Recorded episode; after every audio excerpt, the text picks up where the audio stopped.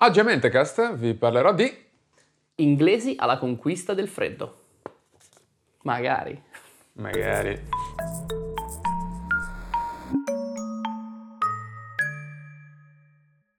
Oh, buon venuto Adrien. Buonvenuto anche a te, buonvenuto anche a te. È una bella storia questa che ti sto per raccontare. Ad averla studiata magari. Ah, non l'hai studiata? Eh no. E come mai? È perché c'è stato uno sciame di locuste nel mio bagno di sangue e poi ho passato un po' di tempo a pulire e, e insomma ci ho messo un po'. Tra l'altro, ipotesi assolutamente probabile Ah, sì, col siamo, climate siamo- change. siamo- siamo vicini a cose di questo tipo. Allora, prima cosa, Cosa mi sono perso? innanzitutto ti sei perso il fatto che le fonti di questa storia sono tutte quante in descrizione. Beh, Non me l'ero perso affatto in, rea- No. in realtà. Noi abbiamo fatto delle storie, ok? Abbiamo fatto delle storie di esploratori dell'Ottocento. Mi ricordo un, uno del freddo che Harry era l'omone. Abbiamo fatto lui, abbiamo Come si fatto... chiamava lui? Freuchen. Freuchen, Freuchen. Freuchen. Freuchen. Abbiamo fatto Freuchen, abbiamo fatto... L'omone. L'omone. Cosa? Abbiamo fatto Harry Morton Stanley. Certo, certo. Che eh, si toccava con Livingstone, che anche lui era un esploratore. Abbiamo fatto Richard Francis Burton. Che lui si anche- toccava in Si generale. toccava in generale. e tutti questi esploratori dell'Ottocento hanno questa caratteristica di avere degli enormi spazi a disposizione di terre intoccate dalla civiltà, non- cioè vergini della Intatte. civiltà, intatte, vergini della, della civiltà. Quando arriva il Novecento c'è un altro problema, è fini- sono finite le terre da O- esplorare. ovunque a Legnano. Esa- esattamente. E qual è l'ultimo posto da esplorare? È il. L'Antartide, L'Antartide, stavo L'Antartide, il continente antartico. Ovviamente c'è qualcuno che ci deve arrivare per primo. Certo. A sto posto, come al solito. E eh, diciamo, quando tu pensi ai grandi esploratori, alle grandi nazioni esploratrici che sono arrivate per prime in dei posti, non puoi non pensare all'Inghilterra, che più o meno è arrivata per prima, in- non dico ovunque, ma quasi. Ok, ci Ok? credo. E infatti sarà l'Inghilterra a tentare questa mossa del Polo Sud, nel senso proprio andare a toccare il polo, Proprio il il- punto. il punto più a sud eh, Terra. della Terra. Perché in realtà poi le coste dell'Antartide qualcosa c'era già successo, c'erano già state delle esplorazioni da parte di diverse nazioni. Invece loro vogliono proprio andare a fare quest'ultima mossa possibile nel campo dell'esplorazione, che è andare a piantare la loro bandierina lì al Polo Sud. E ovviamente le motivazioni sono sicuramente quella della gloria, quella del- de- delle risorse, magari, eccetera, eccetera, ma trattandosi degli inglesi c'è anche sempre quella di misurarsi il pistolino con tutti gli altri per far vedere che loro ce l'hanno un po' più grande di tutti quanti. Ci. Giusto? Tu confermi? Confermo tantissimo. E infatti nel 1910 che con la British Antarctic Expedition, che durerà fino al 1913, gli inglesi hanno proprio come obiettivo di andare lì e mettere i loro... Quanti sono i carri armatini della bandierina a Risico? 10? Sono 10 carri armatini. Classico, non, nel classico risico non c'è. No, c'è la bandierina, come no? Certo. No, la bandierina vale 10, poi io dico non c'è l'Antartide. Ah, non c'è l'Antartide. No, però dico, se uno deve mettere la bandierina sono 10, 10 carri armatini. Ok, Quindi perfetto. portano 10 carri armatini. Portano i loro 10 carri armatini. No, purtroppo no, non portano i carri armatini. Come purtroppo.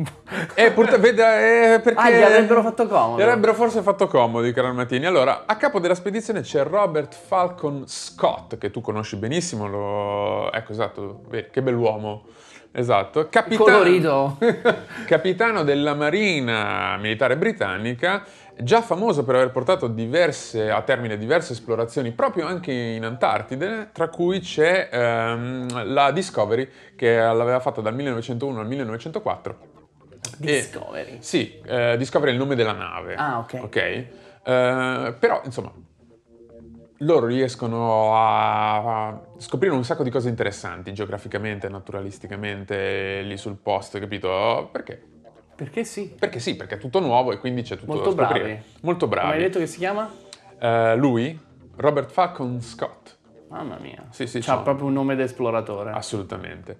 E pubblica anche infatti un libro che si chiama The Voyage of, Dis- of the Discovery, capito? E conosce anche un certo successo. Lui viene anche invitato a corte dei monarchi d'Europa per andare a raccontare cosa c'è sul continente antartico, capito?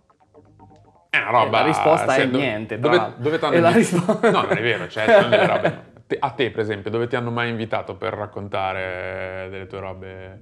Dove sei stato? Una volta, se posso misurarmi il pistolino, andrai a, andai a Oxford a, a far vedere i risultati delle, delle ricerche. Non- non- però non è che me l'abbia chiesto nessuno. Cioè, io so- sei andato lì? Io sono andato. Non ti avevano invitato. eh, Ogni tanto qualcuno mi diceva, ma che hai fatto? E io gli ho detto, "Ah, ho fatto questo, questo e questo. Ah, benissimo, buona giornata. È stato interessante lo stesso. È stato- Però ecco, l'Antartide mi sarebbe piaciuto Per quali più. ragioni ci sei andato tu a Oxford? Per la gloria? Per quali ragioni sei andato? Perché te l'hanno chiesto? No, abbiamo scoperto No. che non te l'hanno chiesto perché ti ci hanno mandato Esatto, forse. i Ok, miei d'accordo. amici hanno mandato. Ti ci hanno mandato, perfetto. Invece Scott si lancia in questa spedizione per un altro motivo, per diversi motivi. Uno di questi è perché il suo avversario diretto, Ernest Shackleton, Ah. che è un esploratore irlandese che aveva Magari fatto... aveva annunciato di volerlo fare lui. Esatto, perché Ernest Shackleton aveva fatto parte della Discovery, la spedizione precedente, no? Insieme, sotto il comando di Scott, ma i due non erano andati proprio d'accordo. Quindi lui ha detto, "Eh, io mi piglio tutto il cucuzzaro. E lui ha detto, ah, sai che c'è, io me ne vado per i fatti miei, mi faccio l'esplorazione mia. Con Blackjack e squillo di lusso. Esatto, esattamente. E quindi era andato a fare eh, la spedizione Nimrod nel 1909, eh, fermandosi a 180 km dal polo. Ah, Eh, quindi molto vicino. Eh, non- tu dirai, è così poco, mancava, perché non hai continuato? Eh, la perché- risposta è perché è nera. Tu, è dura, è dura, non Cioè, è parliamo facile. di condizioni di vita. Sì, sì, sì, si arriva fino a Al meno limite 70 dell'impossibile. No, no, no, è davvero durissima. Di che attrezzature disponevano questi E personaggi? adesso vedrai, adesso vedrai. Ah, ne parleremo? Sì, sì, come no, certo. Per questa spedizione il nostro Falcon Scott, eh, dal nome altisonante, eh, verrà, selezionerà 65 persone, tra l'altro tra circa 2000 aspiranti, quindi c'è un sacco di gente che voleva far parte di questa cosa Morire in forma di ghiacciolo. Ci sono esperti militari, scienziati, geologi, medici, un esperto norvegese di sci, insomma ci sono tutte le persone... Di sci? Sì, C'è il maestro di sci. C'è il maestro di sci, esatto. Insomma, ci sono tutte le persone che servono per fare una spedizione ma vincente al Polo Sud, ok? Tutto il cucuzzaro, Sì, sì. ok? Tra questi c'è anche un fotografo che si chiama Herbert Ponting, eh, di cui rimangono delle foto bellissime che io metterò a corredo della puntata perché sono delle foto bellissime di questa spedizione qui, della British, eh, quella che verrà poi chiamata spedi- spedizione Terranova, Ah, dal ok. nome della, Dal nome della regione. nave. No, della nave. Non c'è una regione che si chiama. Ah no, però quella forse è in Canada. Ho detto una sciocchezza. Vabbè, comunque. E c'è anche un certo Aspley Cherry Gerard. Eh? Aspley Cherry Gerard. S-Play. Apsley. Ah, con la. P. Apsley Cherry Gerard. Ehm, che lui ha la passione della scrittura e scriverà un libro su questa spedizione. La spedizione parte da Cardiff il 15 giugno del 1910 sul baleniere Terranova. Eh, fanno diversi scali per caricare materiali e viveri. Eh, Si trovano in mezzo a una tempesta che gli fa perdere un po' di provvigioni, rimangono bloccati nel ghiaccio e perdono anche una ventina di giorni, però arrivano, riescono ad arrivare sulle coste dell'Antartide il 4 gennaio del 1911 a Capo Evans. Sono fornitissimi di viveri nonostante ne hanno persi un po', hanno tre veicoli motorizzati, Non ho assolutamente però presente la geografia del... Io so che c'è, Non un certo punto c'è neanche- un baffo. non ce l'avevo neanch'io, la ge- infatti metteremo a corredo le immagini, ma insomma è tutto molto complesso. Adesso io me lo devo immaginare. Vedi, Ah, que- vedi questa bella mappa? Esatto. È tutto verde. Hanno tre veicoli motorizzati, 32 cani, ma soprattutto 17 pony. E tu dirai, esatto, quella è, la faccia, quella è la faccia corretta, quella è la faccia E corretta. Tu poi dici, spero che tu mi abbia fatto un'inquadratura... sì, sicuramente, i pony. In un Sfocata. posto con due metri Certo. di neve ovunque, eccetera, E eccetera. niente da mangiare per i pony. Potrebbero sembrare un'idea del cazzo. Potrebbero sembrare un'idea del cazzo. E infatti, E infatti lo Infatti è un'idea del, infatti è un'idea del ti cazzo. conosco, ormai ti conosco. Cioè, poco- Dunque, si tratta di una spedizione scientifica. Quindi non è che sbarcano e poi appena sbarcati si lanciano in stile ehm, giochi senza frontiere Ah, verso a American, correre. American Gladiator. Esatto, non è che cominciano a correre subito verso il polo sud, hai capito? No, loro devono fare un sacco di cose. Faranno eh, costruiscono, prima costruiscono chiaramente un campo che servirà per eh, la logistica della la base, spedizione, la la base, e poi faranno dei rilievi, delle piccole spedizioni esplorative, Molto eh, bravi. qui e lì, faranno dei campi- prenderanno un sacco di campioni, eh, sia minerali che vegetali, eh, per documentare tutto quello che c'è nella zona. E tutto questo occuperà metà del tempo della spedizione totale. Noi ti ricordi, avevo detto che partiva dal 1901 fino al 1900, eh, scusami, dal 1911 fino al 1913, se non ricordo male, dal 1910 fino al 1913. E eh, questa roba qua prenderà metà del tempo fondamentalmente. Questa prima fase in cui di acclimatamento, mettiamolo in questi Non termini. gli si può certo dire che non si sono preparati bene. Esatto. Le cose in questo periodo Invece però glielo diremo, mi sa. Le cose in questo periodo prendono in quest- una piega che un po' comincia a, a virare un po' così, un po' storta, perché ovviamente hanno consumato molti più viveri di quello che pensavano Ma in sai questa che era la fase. domanda che ti volevo fare prima, poi mi sono trattenuto dicendo me lo dirà. Però se una spedizione dura due anni, quanta roba da mangiare stiamo portando? Tantissima, ma vedrai che hanno, si sono portati dietro anche la roba sbagliata. No. Sì. Allora, Solo, solo caramelle al limone. Am- amarissime. Where the hell is the candy?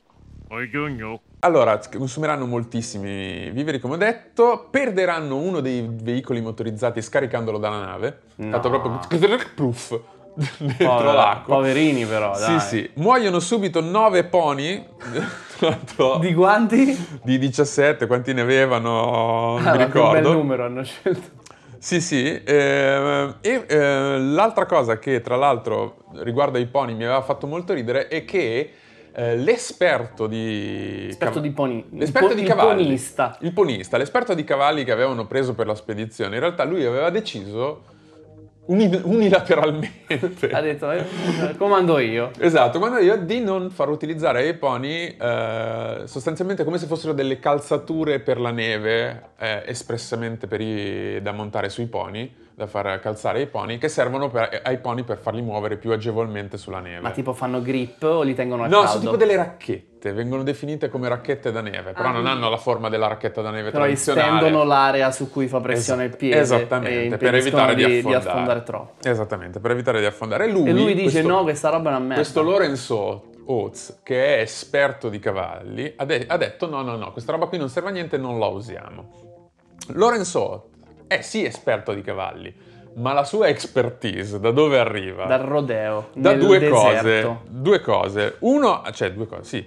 Tre cose. Uno ha fatto parte della cavalleria in Sudafrica, cavalleria però militare, ok? Le altre sono le gare di corsa coi puro sangue in Inghilterra.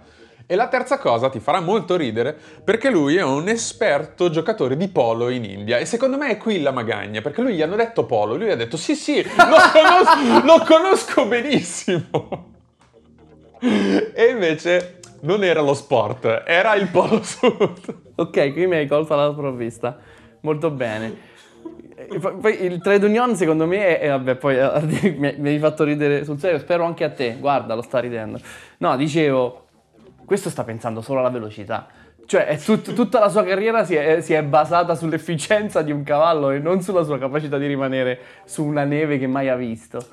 Comunque un cretino. E quindi diciamo che la sua esperienza con il freschetto che si trova in Antartide è un po' limitata, mettiamolo in questi termini. Allora, con queste premesse, nell'ottobre del 1911 decidono di spostarsi, cioè finalmente di spostarsi sulla portata principale della spedizione. Il polo. Esatto, la pasta al forno dell'esplorazione dell'Antartide, andare a raggiungere il polo. Perché ridi? Eh, La pasta al forno delle esplorazioni La antartiche. pasta, pa- a me- a me sembra una bella metafora. No, no, è credibile. Perfetto, la la pasta al principale. forno è la portata principale? Eh sì, È una delle. Vabbè che tu sei marchigiano, quindi forse sì, è una delle... più di te. Forse sì. Forse sì. Allora, non è chiarissimo dalla, dalla mappa che metterò, perché l'Antartide purtroppo non ha città, punti di riferimento, strade, eccetera, eccetera, quindi non si capisce esattamente quali sono queste distanze che loro devono affrontare. Ma loro in realtà si apprestano a fare 2800 km per raggiungere il polo, ok? Che non è una barzelletta, insomma. Eh, ho fatto un calcolo per cercare di capire su Google Map quali erano le due, due città che possiamo conoscere a, a distanza di o meno 2800 lì, km. Roma-San Pietroburgo, Ah, a piotti, fondamentalmente. Fondamentalmente a piedi. Nelle condizioni più estreme sulla superficie terrestre. Che vedrai che peggioreranno anche. Allora, partono in 16, divisi in due squadre. I primi hanno i mezzi a motore che devono partire avanti ed essere più veloci per ehm, costruire un campo eh, Ok. ad un rendezvous, diciamo, ad un... Certo, eh, perché quando arrivano il grosso delle persone stanno Esatto. messe male, devono riparare. Esattamente, quindi loro partono con i mezzi per, per essere più veloci, per arrivare a costruire un campo, lì dove c'è un punto di, di accordo, dove si sono, di incontro, dove si sono accordati, e gli altri partono dopo invece con i pony, i cani, eccetera, eccetera. e cose. Allora, primo problema, Facendo dressage. ti ricordi che uno dei mezzi era cas- cascato in acqua e la- la- se l'erano perso dei tre Sì. mezzi motorizzati, quindi ne rimangono due? Dopo soli 80 km entrambi i mezzi si rompono. Tutte e due. Tutte e due. Ti dicevi che facevano, forse era il caso di portare i carri armati? Ok. ok. Entrambi i mezzi si Come rompono. si sono rotti? Eh, allora, non, è- non è- non ho trovato nessuna descrizione del- di esattamente che cosa è successo, però da diversi altri articoli che parlano di questi problemi qua, ehm, il problema fondamentale dei mezzi che non sono pensati espressamente per queste temperature è che si gela la benzina. Si gela la benzina e i cingoli non sono tarati per quel eh, tipo di temperature estreme e quindi anche i metalli, i bulloni, eccetera, eccetera, possono... Eh, si rompono. Eh sì, Col freddo si spacca Sì. tutto. sì. E quindi non Sai so se cosa- sia stato questo il problema, ma è possibile. Apro una micro parentesi. Prego. Ehm, spedizione di Napoleone in Russia, tra i fattori che l'hanno fatto perdere, come tutti sanno, l'esito è stato su questo, tra i fattori che l'hanno fatto perdere c'era il fatto che siccome là faceva molto freddo, i bottoni delle divise dei militari si crepavano col freddo e quindi poi le, le divise rimanevano aperte, cosa che non, non era una figata per i militari. Non la sapevo questa cosa. Ah, beh, insomma, sì. Ed è solo la Quindi Russia. è- Qui siamo esatto, all'Antartide. Esatto, qua quindi stiamo eh, a, mm, on steroids, capito? Cioè, la stessa situazione, ma di Quindi. Loro con questi due mezzi in panne che non possono andare più, non so quale sia il motivo, ma insomma potrebbe essere uno di quelli che ho citato prima, cosa devono fare? Devono farsi i rimanenti 250 km a piedi trainando il materiale a spalla. E montandolo quando ne sentono la necessità. Esatto. Gli altri, con i pony e i cani, arrivano a dicembre, quindi loro erano partiti tutti quanti a ottobre, quelli a piotti, diciamo, con i pony e i cani arrivano a dicembre, e si apprestano ad affrontare, quando poi si incontrano lì sul posto, dicono ok vabbè ci siamo incontrati a questo campo, va bene, adesso ci riforniamo un attimo, ci riposiamo un attimo, ma proprio un attimino, e poi finalmente partiamo per L'ultima. l'ultima, diciamo, l'ultima fase grossa, che è enorme, perché qua abbiamo fatto soltanto 300 e qualcosa chilometri. Loro devono affrontare adesso un ghiacciaio, superare il ghiacciaio e andare verso il polo, eccetera, eccetera. Ma vengono colpiti da una bufera. E quindi sono, rima- sono costretti a rimanere nell'accampamento, in questo accampamento che hanno costruito, per molto più tempo del previsto. Finendo Consumando tutto, tutte consumando le caramelle molte- al limone. Tutte le caramelle al limone, esattamente. Tutte le caramelle. C'era anche qualche caramella mu, però è andata a ruba. E a ruba subito. si frantuma sotto i denti al freddo. esatto. E eh, quindi anche qui c'è un altro problema. Caspita, questa roba qui non è piena di imprevisti e ci ritroviamo con meno risorse di quelle che dovevamo che avevamo Sarà il previsto. caso che torniamo in tre? Sarà il caso che troviamo indietro? No, assolutamente no. Anzi, è triste da dire, ma era previsto sin dall'inizio che i pony fossero solo per l'andata. Ah, perché li avrebbero uccisi e mangiati progressivamente eh, per ah, loro e per i cani. Un modo di conservare la carne. Esatto, per loro e per nutrire i cani era previsto che gradualmente i pony in qualche modo scemassero, non so come dire. Però sta di fatto che qui invece il problema è che i pony muoiono tutti in massa subito, hai capito? Molto prima del previsto. E quindi si ritrovano in una Anche senza situazione cibo. anche senza eh, non solo cibo ma anche senza bestie per trainare eh, il poco materiale, il, cioè poco, il molto materiale che in realtà si devono portare dietro per il resto della spedizione. Quindi il tempo si placa a un certo punto finalmente e ai quattro che dovevano proseguire fino al polo se ne aggiunge uno su richiesta di Scott, quindi già erano previsti quattro e lui ne aggiunge uno in più. E questo uno in più è questo Henry Bowers, eh, mentre tutti gli altri rimangono al campo il resto della squadra. Quindi loro partono in cinque. Questi cinque sono Scott, il medico Edward Wilson, Edgar Evans, Henry Bowers e Lawrence Oates, l'esperto dei cavalli.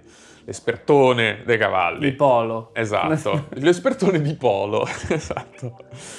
A piedi trainano quindi il materiale senza i pony e curiosamente anche senza cani. Non ho capito esattamente il, il perché della decisione di non portarsi dietro i cani per questa cosa qua, ma soprattutto in 5 con le razioni previste per 4. Ah. Ok? Allora, sulle, prev- sulle provviste, quello che ti anticipavo, ci sarebbe molto da dire, perché in realtà ci sono due interessanti articoli, uno è del National Geographic e l'altro è di un uh, sito che si occupa di tutto quello che è Antartide, eccetera, eccetera, che si chiama Cool Antarctica. Uh, no, è un bel sito, proprio bello eh, che si, fo- si, focalizzano proprio sul problema del cibo durante questa spedizione, cioè di come è stato selezionato il cibo, eh, l'apporto calorico necessario per eh, lo sforzo fisico che loro devono affrontare e vedere che in realtà loro hanno calcolato malissimo questa cosa. Mm.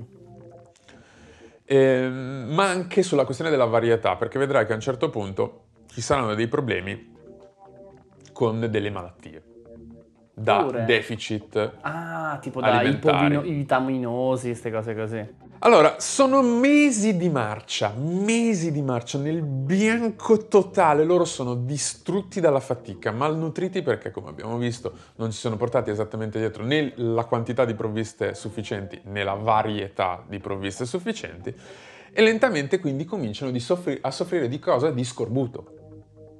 Magari fossero state al limone davvero quelle caramelle. Magari fossero state al limone per davvero le caramelle, esatto. Che appunto perché lo ricordiamo, lo scorbuto è una malattia determinata da, dalla carenza ipovitaminosi di, della, della vitamina, di vitamina C. C. Esatto. E nel limone ce ne sarebbe. Quindi ho, ho, detto la battuta più stupida ma meno appropriata. Esatto. che è una malattia conosciuta molto bene dai marinai, perché è una cosa che succedeva sulle navi che dovevano fare le lunghe traversate. Perché lì la frutta fresca non te la porti. Esatto. E questo è un fattore determinante per l'andamento della spedizione, perché eh, se ne sono appunto interessati a posteriori sulle condizioni mediche, le condizioni di salute del, dei, di, questi, di, questa squadra di spedizione che ha fatto l'ultima marcia verso, verso il polo, se ne sono interessati ehm, dei siti proprio di medicina, tra cui il Royal College of Physicians di Edimburgo, di cui tra l'altro metto in link eh, tra le descrizioni l'articolo perché è molto interessante. Nonostante le sfighe tremende, perché qua c'è veramente una serie infinita di sfighe che non ti sto ad elencare, il 17 gennaio del 1912 arrivano finalmente al Polo Sud dove rullo di tamburi c'è una bella bandiera norvegese. No! Sì. E non che lo sapeva nessuno. Che spicca! Beh, la cosa buona è che assomiglia vagamente a quella inglese. Quindi... Perché dici a quella britannica. La più c'è, manca la X, esatto. ma è un po' decentrata, insomma siamo lì. Che era stata piantata lì 5 settimane prima. No! Sì, il 14 dicembre del... Che 19... loro erano già in viaggio. Sì, il no. 14 dicembre del 1911 dall'esploratore Ronald, anzi, Roald Amundsen quindi Norvegia 1, Inghilterra 0. Che aveva fatto tutto da solo sulle mani. No, allora Amundsen, adesso capirai, Amundsen era partito innanzitutto con un pelo più di anticipo rispetto a cosa? Um, a Scott. Per via di uh, proiezioni meteorologiche che adesso poi ti spiegherò arriveranno. Uh, aveva scelto una strada un po' più azzardata, che, di cui non si conosceva bene la mappatura, non si conosceva bene la geografia però lui sapeva usare meglio i cani e le slit, avevano più familiarità con la neve, chiaramente essendo norvegesi, eccetera, eccetera, mol- molto più, e lui esploratore che aveva già fatto anche altre esplorazioni nella neve, e soprattutto aveva un team composto esclusivamente da esperti sciatori. Ah, pensavo da pony. No, no, i pony non se ne parla proprio, lui se l'ha Certo, portato certo. dietro i, ca- i cani e, e solo esperti sciatori, sì scienziati, ma la prima cosa che dovevano essere capaci a Atleti, fare in grado dovevano essere degli neve. sciatori che dovevano essere capaci di andare sulla neve come se fosse Infatti la, viene- la loro seconda natura. Vi- Viene da dire che forse era abbastanza ovvio che fosse il primo requisito di uno che va là. Mi dico io. Allora, non è, non è che Scott questa cosa non lo sapesse, non è che Scott fosse Ma completamente l'esperto sciatore ce l'aveva, però era uno, Era uno. che doveva dare direzioni agli altri, cioè doveva dare Esatto, era indicazioni uno agli altri. solo. Allora, quello che sto cercando di dire prima è che Scott non è che non lo sapesse che Amundsen stava tentando la stessa cosa nello Ah, lo stesso periodo. sapeva. Sì, a un certo punto loro devono fare uno scalo in Australia per prendere delle provvigioni e lui riceve un telegramma in cui gli si viene notificata questa cosa qua. Guarda che anche Amundsen sta cercando di fare questa roba qua. Quindi lui lo sapeva.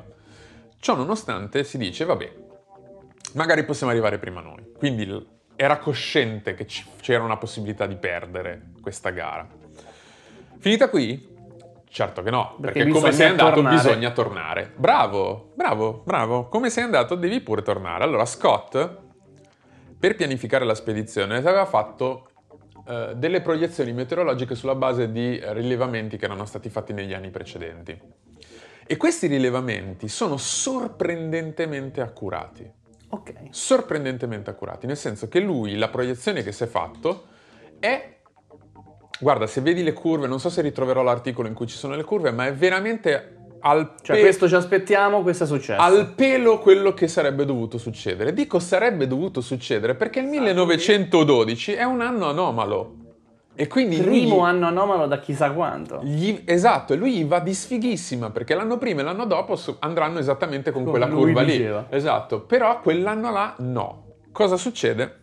Se la- questa anomalia se la prendono tutta quanta qui, sulla fron- tra la fronte e i denti, nella fase di ritorno, perché loro se non... Sai, no, eh, lo sapete tutti quanti, però lo sottolineo, però eh, l'emisfero sud, l'emisfero sud ha le stagioni invertite, Ah. quindi noi qui stiamo parlando di dicembre e gennaio, quindi stiamo parlando di, Dell'estate. dell'estate, ok? Lì dove le temperature teoricamente sono meno estreme dal punto di vista Sì. del, del freddo. Se non fosse che quella volta Se non fosse che lì il, il freddino arriva un po' prima. Ok.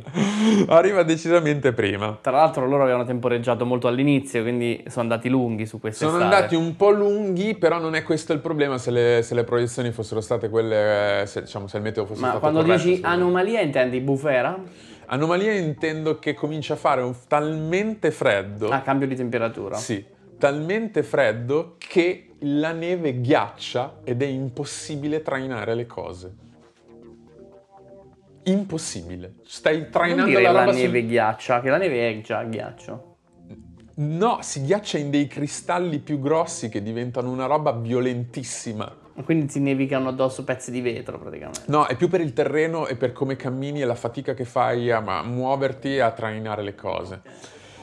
Allora, il viaggio di ritorno si farà nelle peggiori condizioni meteorologiche possibili. Cioè, è veramente una roba da fatica per 20 metri. Hai fatto una giornata, ti sei mosso di, di pochissimo. Madonna. Sì, sì, no, 20 metri esagero, però nel senso No, ti no, sei capito. mosso veramente di Magari hai fatto due chilometri invece di 20. Sono tutti quanti loro in pessime condizioni, tra carenze alimentari, fatica, ma anche le ferite. Perché nel corso, di, questa, di questa spedizione c'è chi casca, c'è chi prende una storta, c'è chi comincia soprattutto ad avere quello che gli inglesi chiamano frostbite, i geloni. I geloni. Cioè, cioè le estremità eh, delle mani e dei piedi cominciano Diventano blu esatto, e le perdi. E le perdi, esatto. Arrivano a un punto di incontro in cui ci sarebbe dovuta essere una squadra con dei cani ad attenderli, riescono ad arrivare con fatica a questo punto di incontro, che Scott aveva ordinato, aveva detto fatevi trovare lì, più o meno verso in questo periodo perché noi staremo sulla via di ritorno, e non c'è nessuno, ok? Nessuno del loro team. Perché non c'è nessuno? È colpa essenzialmente di un certo Cecil Myers, eh, che è l'esperto responsabile dei cani, e del fatto che un certo Atkinson, che avrebbe dovuto guidare questa squadra al punto d'incontro, in realtà non era in condizione fisica per poter affrontare il viaggio. E quindi loro, nonostante l'ordine fosse chiaro, voi vi dovete far trovare qui, rimandano.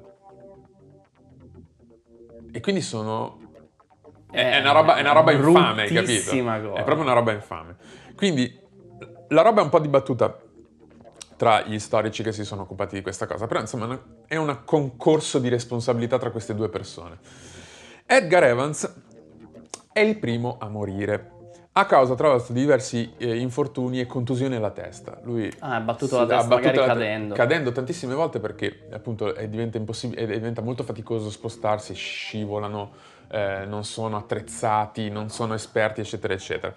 Il secondo sarà Lawrence Oates, che data una ferita al nostro esperto di cavalli, data una ferita alla gamba, si renderà conto stato di abbattuto? Si renderà conto, no, si renderà conto lui stesso di essere un peso per il resto della squadra e una sera dice "Vabbè, sentite, io vado un attimo a prendere una boccata d'aria". E si spara. No, si lascia morire nel freddo e nel ghiaccio, tra l'altro cinematograficamente parlando perfetto perché è il giorno del suo compleanno. Il 17 marzo. Vabbè, dopo tutte ste cazzate voleva fare una, una bella, una bella scena d'uscita. I tre rimanenti, tra cui Scott, eh, moriranno poco più avanti, qualche chilometro da un nuovo campo di rifornimento, a qualche, proprio a- veramente a No, meno dai. di qualche chilometro da un campo di rifornimento. E verranno ritrovati da una squadra di soccorso che poi verrà a cercarli un po' più avanti. Scusami. Ah no, perché è chiaro, loro avevano annotato sulle memorie quello che era successo prima, Esatto. quello che se ne va il giorno del suo Noi compleanno. sappiamo, noi sappiamo tutta questa storia perché sono ritro- stati ritrovati tutti i Taccuini. diari e i taccuini e in parte le fotografie eh, di tutta questa spedizione. Un po' mi è spiaciuto. Un po' ti è spiaciuto? Allora, conosciamo appunto i dettagli delle- della cosa grazie a questa, um, ai diari e alle fotografie, ma nel eh, 1922 As- Apsley Cherry Garrard scriverà un libro sulla spedizione che si, chiama, si intitola The Worst Journey in the World, cioè il peggior Viaggio viaggio, del mondo. del mondo. Eh, dramma e fallimento sicuramente, ma anche contributo alla scienza. Perché in realtà, nonostante la spedizione Terranova non tocchi il polo sud per primo, tutto il resto, tutta la parte scientifica della Certo, spedizione, in realtà rimane. quella rimane. E metteranno alla luce diversi fossili, eh, vegetali e anche dei campioni botanici estremamente eh, rilevanti. E è, è interessante anche notare che il contributo è stato messo in evidenza già da subito, nel senso non si è dovuto aspettare, che ne so, una rivisitazione di questa spedizione negli anni, negli anni- nei decenni successivi. No, no, tu dici- immediatamente c'è un articolo di Science che metterò in, di Science del 1915 Ah, che metterò in... Stesso eh, anno proprio. sì, mm, un anno e mezzo dopo, eh, in cui lo metto in descrizione, in cui c'è, c'è un, diciamo, un- come si dice, un, eh, si decantano le lodi delle scoperte scientifiche che sono state fatte durante questa spedizione. Certo, è problematico perché per loro è un grosso fallimento, per l'Inghilterra è un grosso Certo. fallimento. Ah, ok? questo è il problema. No, è problematico perché cioè, secondo me nascondono un po', forse mettono, in, forse mettono in avanti le scoperte scientifiche per nascondere un pochettino il fatto che questa roba qui non è stata proprio una gran vittoria. Non lo so. Tu cosa ne pensi? Vabbè, che ne penso? eh, Una cosa non esclude l'altra, dai, di che stiamo parlando. Sicuramente hanno scelto di fare questa cosa per salvare capre e cavoli. Eh, facciamo bella figura perché abbiamo fatto quella cosa lì, delle scoperte scientifiche, e contemporaneamente abbassiamo di tono su- Certo. sulla, sulla- sulla vergogna della, della spedizione andrà male. Posto che non credo che nessuno, come dire, avesse fallito a tenere da conto la possibilità di, di- che andasse tutto male, insomma. Cioè, No, anzi, perché noi in realtà abbiamo visto nelle, nelle storie che abbiamo fatto precedente con Mente- precedentemente con Mentecast. Precedentemente Cast. Precedentemente stavo pensando esattamente a quella roba lì. Facile. Esatto. Eh, abbiamo visto che in realtà tutte le spedizioni sono problematiche. Ti ricordi, Harry Morton Ma certo. Stanley con lo square outs dall'inizio alla fine? sì, però cioè, Qui sono stati più Loro lo bravi perché mi è piaciuta la preparazione iniziale. Cioè, gli Harry Montostelli del 1800 prendono, vanno e vediamo quello che succede. Questi però qua facciamo un campo base, stiamo sei mesi a vedere la zona per decidere come fare. È, è- è più bello, mi piace di più. Allora sì, però nel senso comunque della gente che io stimo per il coraggio, nel senso che dipendesse da, e la- il coraggio e la voglia, perché pur sapendo di andare incontro ad una roba difficilissima da fare, una sofferenza incredibile, lo vanno a fare lo stesso. Forse di peso da me avremmo scoperto la periferia di Milano, ma lì dove cade l'occhio, cioè dal balcone. Non di più. non di più. Dopo Rozzano è finito il mondo. No, Esattamente. non lo so, non, non lo so, è, è difficile mettersi nei panni di chi viveva in quegli anni perché questo lo diciamo sempre, tra la fine del 1800 e l'inizio del 1900 sembra che le persone sono tutte folli, sembra che chiunque voglia imbarcarsi in imprese più grosse di loro fregandosene delle- delle- dei rischi anche noti. Ehm, non lo so, secondo me c'era un, valore della vita visto in maniera molto diversa, cioè più, più basso, letteralmente. Non, è un segreto che ci fosse una tipo mortalità infantile così. Allora, Per ci dire, sono... no, eh, la morte era una, una- una cosa che succedeva tutti i giorni, quindi eh, devi morire oggi qua o là nella gloria. Eh, la- credo che la ricerca della gloria sia il momento, cioè, l'abbiamo detto spesso, però nel questo primo parte del Novecento, fi- fine Ottocento, inizio Novecento, è il mondo che diventa moderno. È il periodo in cui il mondo diventa moderno. Ma diventa moderno tecnologicamente, in cui la gente c'ha invece ancora i valori Sì, di prima. Quindi si aprono delle possibilità che prima non erano possibili eh, e la gente però vuole ancora appunto guadagnarsi quella gloria da romanzo, Sì, quella gloria da esatto. cose. Quindi appunto è per questo che forse si lanciano in queste robe qui completamente matte. mi piace questa analisi che hai fatto. Ah sì? Sì, E l'ho fatta io. sei molto bravo. Dammi Vero? dei facts. No, ti do prima le fonti, poi eventualmente, anzi, Se facciamo- prima No, Ursulo capito. che ci deve ricordare cose, poi le fonti. eh, adesso che hai detto fonti hanno tutti tolto adesso che hai detto la parola fonti tutti hanno spento il computer hanno rotto spento il router ancora. Queste cose così. Eh, no dico ehm, C'è un fact succoso. Oh vedi già sei C'è più un fact bravo Succoso, Fai ma salire dopo like. le fonti, anzi, dopo Ursulo e dopo le fonti. Ursulo, lui sarebbe andato ad esplorare il polo. ma un po' noioso per lui il polo il polo per Ursulo è decisamente il posto più qualsiasi che lui abbia visto Però lui non muore al polo. beh no aspetta la prossima il prossimo riscaldamento globale È estremofilo, non so se è estremofilo. è No, no, estremofilo. è criptobiosi. Quando, quando ci stanno le situazioni più brutte, lui si addormenta, passano quei 2000 anni e poi quando, se c'ha voglia, suona la sveglia. E quando a voi suona la sveglia, invece potrebbe anche essere ora di suonare la sveglia di Mentecast. No, ho fatto un collegamento veramente di- brutto. Sì. Lo riregistriamo? No, no, lo tieni così. Grazie, Adil, ti voglio molto bene. Iscriviti a Mentecast, questo sì che è un canale con delle belle facce. Eh, ce l'hai su YouTube, se le belle facce te le vuoi sorbire sul serio. Ce l'hai su Apple Podcast o anche SoundCloud o addirittura Spotify. Se invece ti basta l'audio di queste ottime storie che noi raccontiamo e se vuoi rimanere sempre aggiornato sulle nostre novità, consigli di cucina, come si pulisce il water, iscriviti al nostro- alla nostra pagina di Facebook e quella di Instagram. Ed ora possiamo passare alla sigla delle fontanelle.